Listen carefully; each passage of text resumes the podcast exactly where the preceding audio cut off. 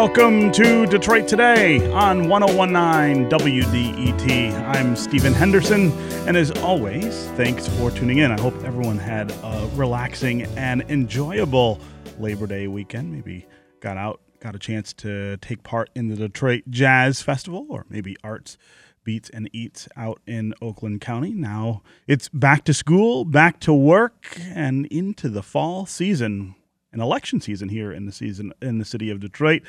Lots of other things going on in Lansing and Washington. And of course, here on Detroit Today, we will be on top of all of those things, talking with you about issues that you and I both care about and know that they matter. If you're just heading into work or have to get on with your day otherwise, remember you can always still hear today's full edition of Detroit Today on the Detroit Today podcast. If you go to iTunes, or wherever it is that you download podcasts. You can download and subscribe to Detroit Today and take us with you. You can listen to us whenever you are ready. A little later in the show, we're going to talk about faith, the idea of faith. What does faith mean when we say we are Christian or Muslim or Buddhist? Does it demonstrate itself when there are disasters and we all sort of rally around? The victims, or is it something that we have to demonstrate every day? We're going to talk with a number of different people about their perspectives on that issue. And of course, we're going to want to hear from you. How do you demonstrate your faith? Is it in times of crisis?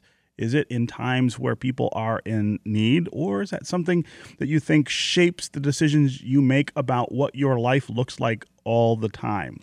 Again, you're going to want to make sure that you are part of that conversation. It'll kick off around half past the hour. But first, we want to talk about line five, the gas and natural, uh, the natural gas and oil line that runs underneath the Straits of Mackinac. The growing concern over that line has reached a new level. Last week, Enbridge Energy confirmed that its Line 5 pipeline is missing some protective coating in several areas, and there is bare metal exposed to the elements in some parts of that pipeline. The news was enough to prompt Governor Rick Snyder to say he's greatly concerned about the pipeline, and he has, quote, directed state departments to accelerate an aggressive review of Enbridge operations and maintenance procedures throughout the state. Remember, Governor Rick Snyder hasn't said a whole lot about Line 5 up until now, has said it's something worth thinking about and evaluating.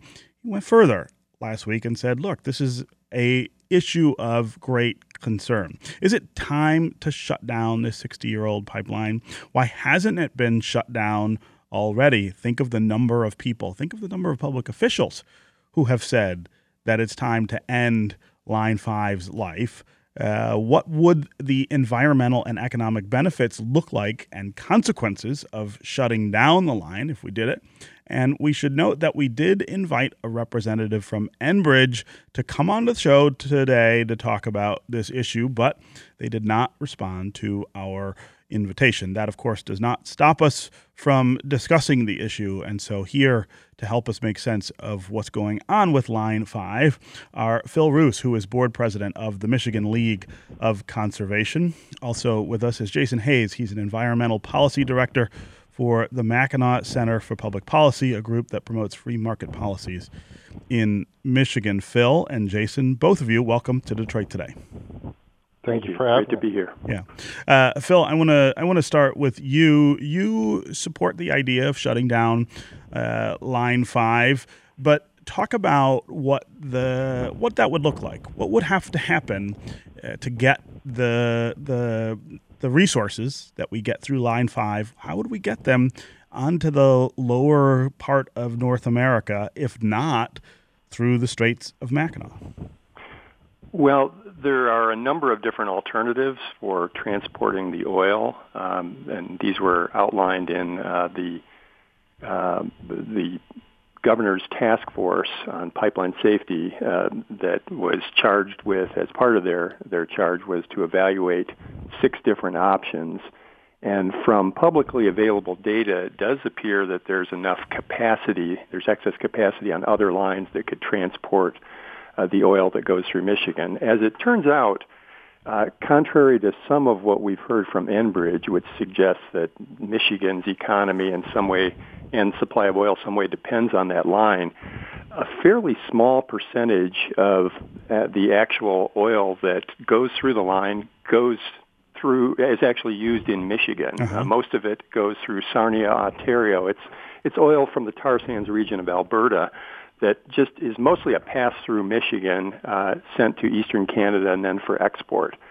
Uh, so, in terms of disruption to our economy in Michigan, there's really uh, nothing to speak of there. Very what, little what, of the oil actually is used here. What about the natural gas aspect of it? Yeah, so the one of the the same thing with natural natural gas, and uh, a lot has been said about uh, propane for the Upper Peninsula. A lot of homes and businesses depend on that. Mm-hmm.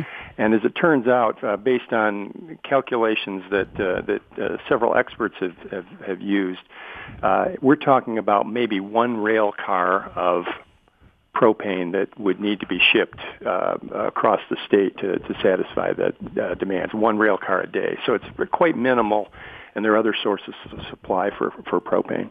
Yeah. Uh, Jason Hayes, you do not support the idea of shutting down Line 5. You also think that if we were to try to move these natural resources in a different way, that it might be as dangerous as what we're doing through the Straits of Mackinac, or perhaps more dangerous. Tell me, tell me why. Yeah, there was um, actually a, a, recent report that was done by um, Dynamic Risk that was out evaluating alternatives for the, the pipeline. And uh, the report actually looked at the possibilities of using rail and that sort of thing.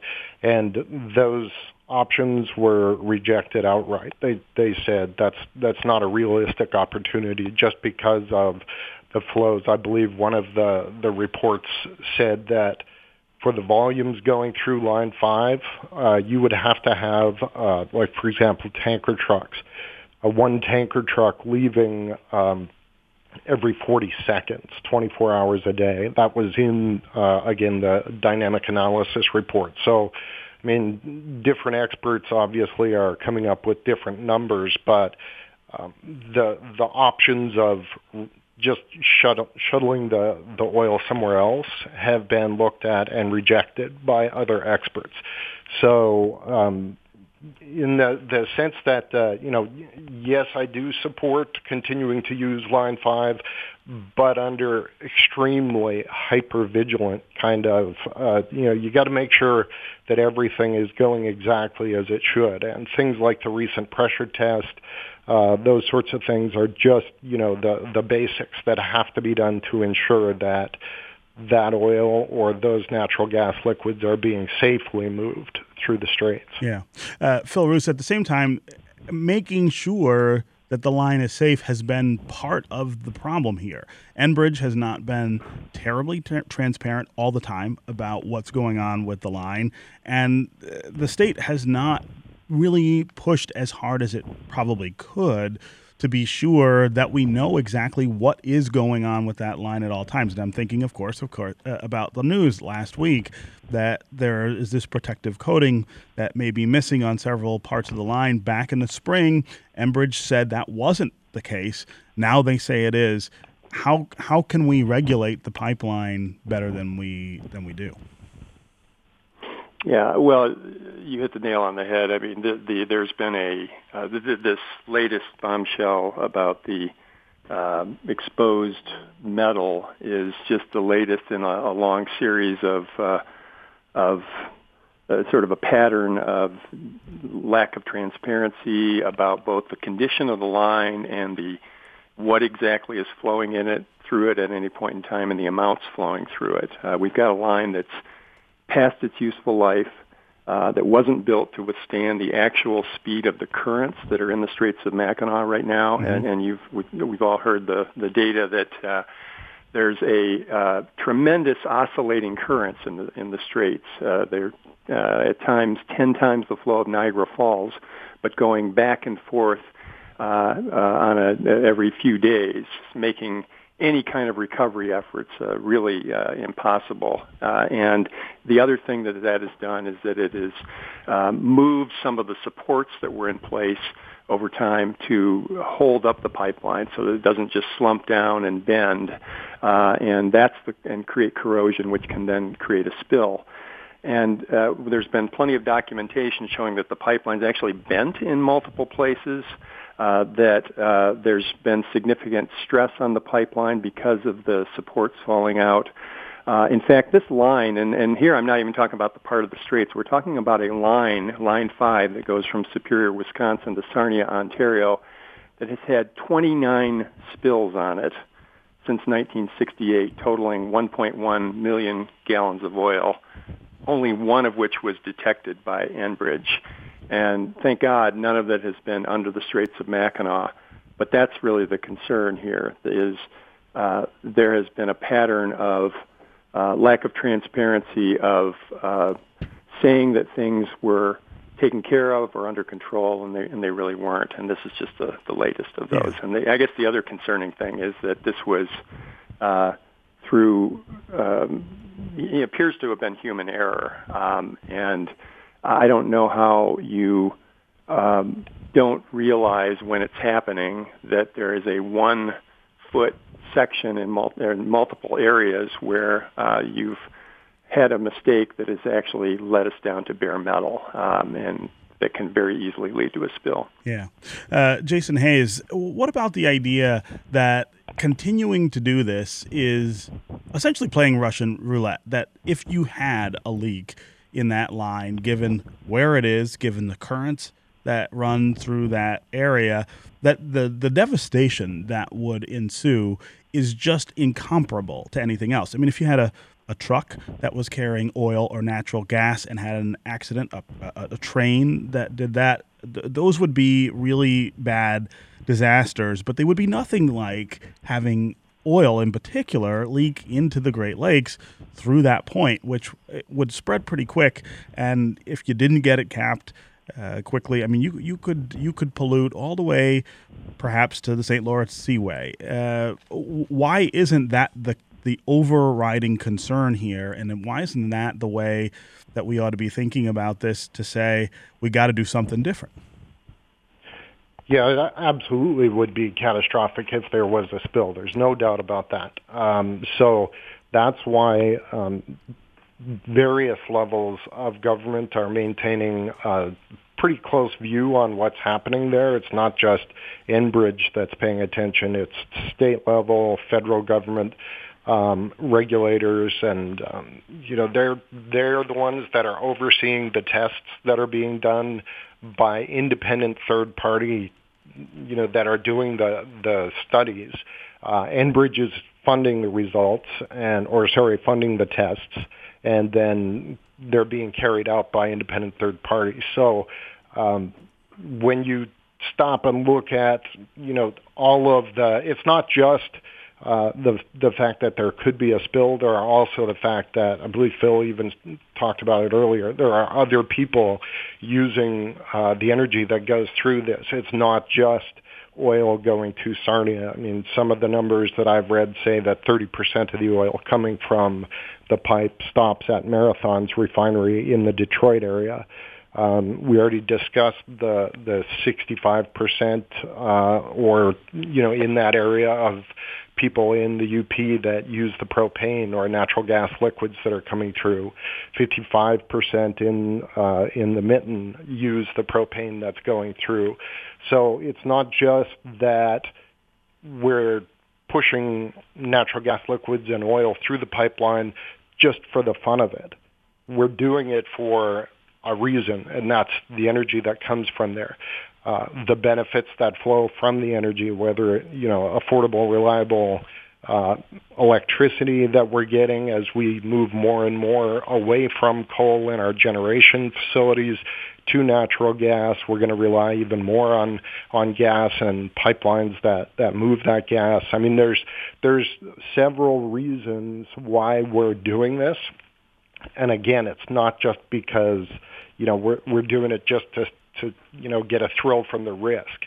There's more to it that that uh, you know the reasons behind it. So that's why it's being done. And when we stop and you know take a breath, take a step back, we ask what are the costs and the benefits.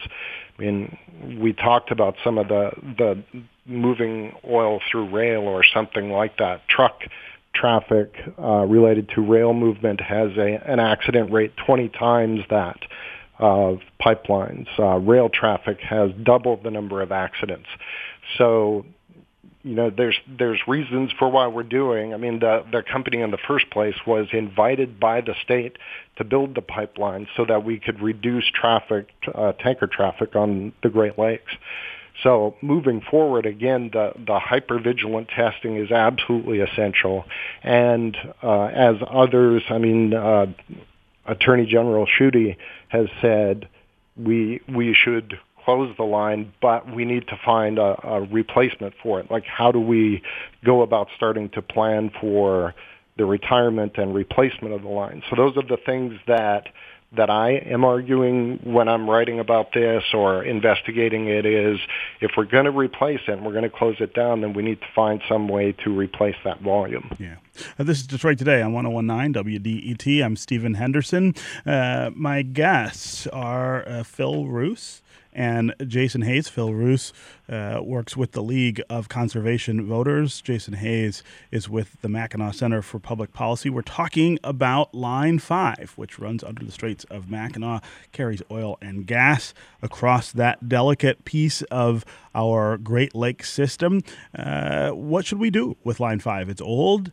Enbridge, which operates the line, has said that there is some damage to it that they didn't expect to find and hadn't found before. Do we think it's time to find a better way to get those kind of resources down to the lower part of North America? Or is Line 5 okay? Can we manage that through greater regulation, greater transparency? 313 577 1019 is the number if you want to join the conversation. That's 313 577 1019. You can also go to the WDET Facebook page and uh, and put your comments there, or go to Twitter and hashtag Detroit Today. Uh, uh, Jason and Phil, before I let you go, I wanna I wanna ask you about the the possibilities here. Are, are we likely to see the state do something that would end Line Five and force us to do something else, or is this something that we're just going to live with for many more years? Phil, I'll start with you.